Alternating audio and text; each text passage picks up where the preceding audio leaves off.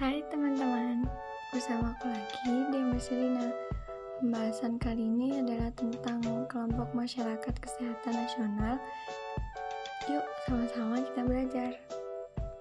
Jadi, pengertian sistem kesehatan nasional adalah bentuk dan cara penyelenggaraan kesehatan yang memadukan berbagai upaya bangsa Indonesia dalam satu langkah guna tercapainya tujuan pembangunan kesehatan dalam rangka mewujudkan kesejahteraan rakyat. Sistem kesehatan nasional adalah pengelolaan kesehatan yang diselenggarakan oleh semua komponen bangsa Indonesia secara terpadu dan saling mendukung guna menjamin tercapainya derajat kesehatan masyarakat yang setinggi-tingginya berjenjang di pusat dan daerah yang memperhatikan otonomi daerah dan otonomi fungsional di bidang kesehatan. Jadi, teman-teman sekalian, ada loh pasal yang bersangkutan dengan sistem kesehatan nasional, yaitu pasal 28H ayat 1. Setiap orang berhak hidup sejahtera lahir dan batin, bertempat tinggal, dan mendapatkan lingkungan hidup yang baik dan yang sehat, serta berhak memperoleh pelayanan kesehatan. Dan ayat ketiga, setiap orang berhak atas jaminan sosial yang memungkinkan pengembangan dirinya secara utuh sebagai manusia yang bermartabat. Yang kedua, pasal 34 ayat 2. Negara mengembangkan sistem jaminan sosial bagi seluruh rakyat dan memberdayakan masyarakat yang lemah dan tidak mampu sesuai dengan martabat kemanusiaan. Dan ayat ketiga, negara bertanggung jawab atas penyediaan fasilitas pelayanan kesehatan dan fasilitas pelayanan umum yang layak. Selain itu juga mempunyai prinsip yaitu sebagai berikut. Pertama, perikemanusiaan, pemberdayaan dan kemandirian, adil dan merata, pengutamaan dan manfaat, HAM atau hak asasi manusia, sinergisme dan kemitraan yang dinamis, komitmen dan tata ketenaga kenegaraan yang baik, dukungan regulasi, antisipasi dan proaktif, responsif gender, kearifan lokal. Tujuan dari sistem kesehatan nasional itu sendiri adalah terselenggaranya pembangunan kesehatan oleh semua potensi bangsa, baik masyarakat, swasta, maupun pemerintah secara sinergis berhasil guna dan berdaya guna sehingga tercapainya derajat kesehatan masyarakat yang setinggi-tingginya. Sistem kesehatan nasional berperan sebagai suprasistem untuk mencapai tujuan bangsa Indonesia yang tercantum pada Undang-Undang Dasar 1945, yaitu melindungi segenap bangsa Indonesia dan seluruh tumpah darah Indonesia dan untuk memajukan kesejahteraan umum, mencerdaskan kehidupan bangsa, dan ikut melaksanakan ketertiban dunia yang berdasarkan kemerdekaan, perdamaian abadi, dan keadilan sosial. Ada beberapa subsistem sistem kesehatan nasional antara lain sebagai berikut. Subsistem upaya kesehatan. Subsistem upaya kesehatan ini terdiri dari dua unsur, yaitu upaya kesehatan masyarakat dan upaya kesehatan perorangan. Pertama, upaya kesehatan masyarakat atau biasa disebut UKM. UKM ini adalah setiap kegiatan yang dilakukan oleh pemerintah atau masyarakat serta swasta untuk memelihara dan meningkatkan kesejahteraan serta mencegah dan menanggulangi timbulnya masalah kesehatan di masyarakat. UKM mencakup upaya-upaya promosi kesehatan, pemeliharaan kesehatan, pemberantasan penyakit menular, penyihatan lingkungan, dan penyediaan sanitasi dasar, perbaikan gizi masyarakat, pengamanan sediaan farmasi dan alat kesehatan, pengamanan penggunaan zat aditif atau bahan bahan makanan dalam makanan dan minuman, pengamanan narkotika, psikotropika, zat adiktif, dan bahan berbahaya, serta penanggulangan bencana dan bantuan kemanusiaan. Upaya kesehatan masyarakat dibagi menjadi tiga strata, yaitu UKM strata pertama, ujung tombak penyelenggara UKM strata pertama adalah puskesmas yang didukung secara lintas sektor dan didirikan sekurang-kurangnya satu di setiap kecamatan. Puskesmas bertanggung jawab atas masalah kesehatan di wilayah kerjanya. Sekurang-kurangnya ada enam jenis pelayanan tingkat dasar yang harus dilaksanakan oleh puskesmas, yakni promosi kesehatan, kesehatan ibu dan anak, dan keluarga berencana, perbaikan gizi, kesehatan lingkungan, pemberantasan penyakit menular, dan pengobatan dasar.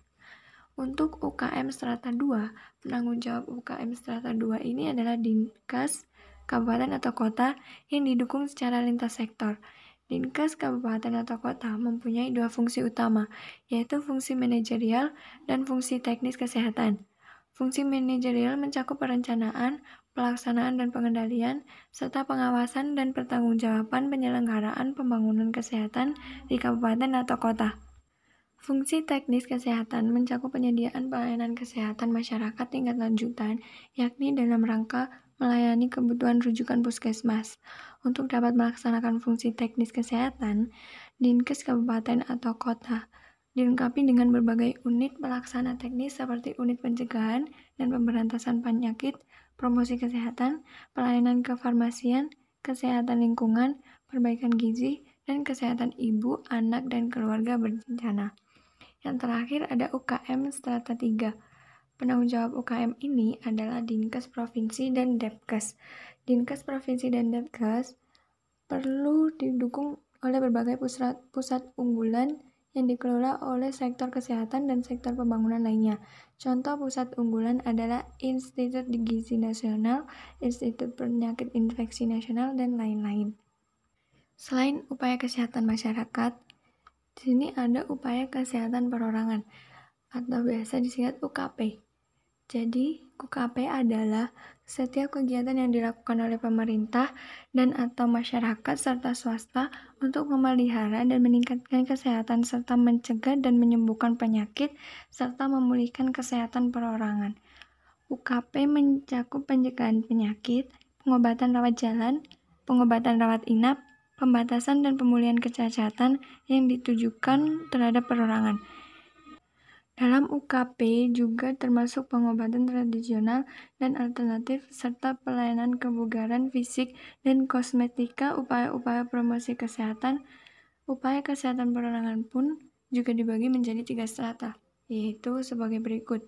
Untuk UKP strata pertama, penyelenggara ini adalah pemerintah pusat, pemerintah masyarakat dan swasta yang diwujudkan melalui berbagai bentuk pelayanan profesional seperti praktik bidan, praktik perawat, dan lain-lain. Penyelenggara UKP strata pertama akan diserahkan kepada masyarakat dan swasta dengan menerapkan konsep dokter keluarga kecuali di daerah yang sangat terpencil masih dipadukan dengan pelayanan puskesmas.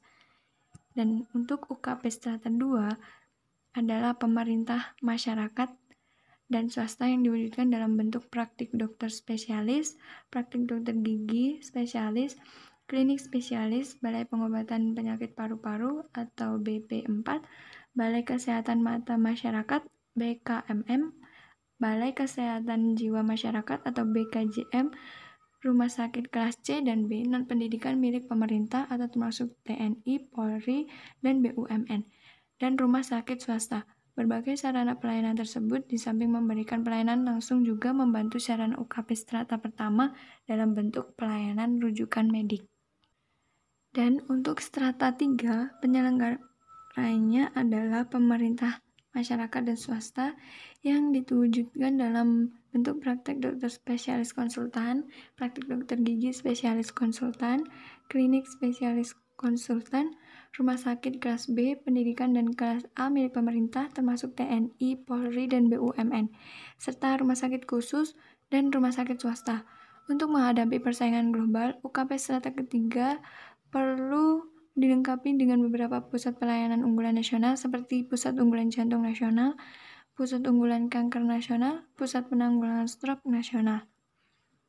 Lalu setelah lalu setelah subsistem upaya kesehatan masyarakat, selanjutnya adalah subsistem pembiayaan kesehatan. Subsistem pembiayaan adalah tatanan yang menghimpun berbagai upaya penggalian, pengalokasian, dan pembelanjaan sumber daya keuangan secara terpadu dan saling mendukung guna menjamin tercapainya derajat kesehatan masyarakat yang setinggi-tingginya. Tujuannya adalah agar tersedianya pembiayaan kesehatan dengan jumlah yang mencukupi, teralokasi secara adil dan termanfaatkan secara berhasil guna dan berdaya guna untuk menjamin terselenggaranya pembangunan kesehatan guna meningkatkan derajat kesehatan masyarakat yang setinggi-tingginya. Sistem pembiayaan kesehatan terdiri dari tiga unsur utama yakni pengendalian dana, alokasi dana, dan pembelanjaan. Untuk pengendalian dana untuk UKM, sumber dana untuk UKM terutama berasal dari pemerintah baik pusat maupun daerah melalui pajak umum, pajak khusus, bantuan dan pinjaman.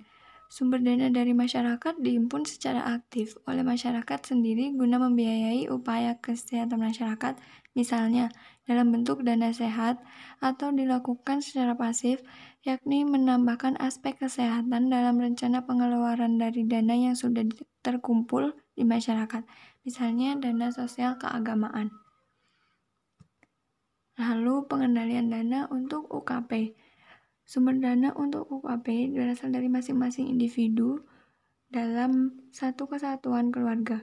Bagi masyarakat rentan dan keluarga miskin, sumber dananya berasal dari pemerintah melalui mekanisme jaminan pemeliharaan kesehatan wajib. Pengalokasian dana dilakukan oleh berbagai pihak yaitu alokasi dana dari pemerintah dan alokasi dana dari masyarakat. Yang terakhir adalah pembelanjaan untuk SKN. Yang pertama, UKM. Pembiayaan kesehatan dari pemerintah dan publik private partnership UKM dan UKP menggunakan pembiayaan dari dana sehat dan dana sosial. Yang kedua, jaminan pemeliharaan kesehatan wajib. Pembelanjaan untuk pemeliharaan kesehatan masyarakat rentan dan gakin untuk keluarga mampu melalui jaminan pemeliharaan kesehatan wajib dan atau sukarela.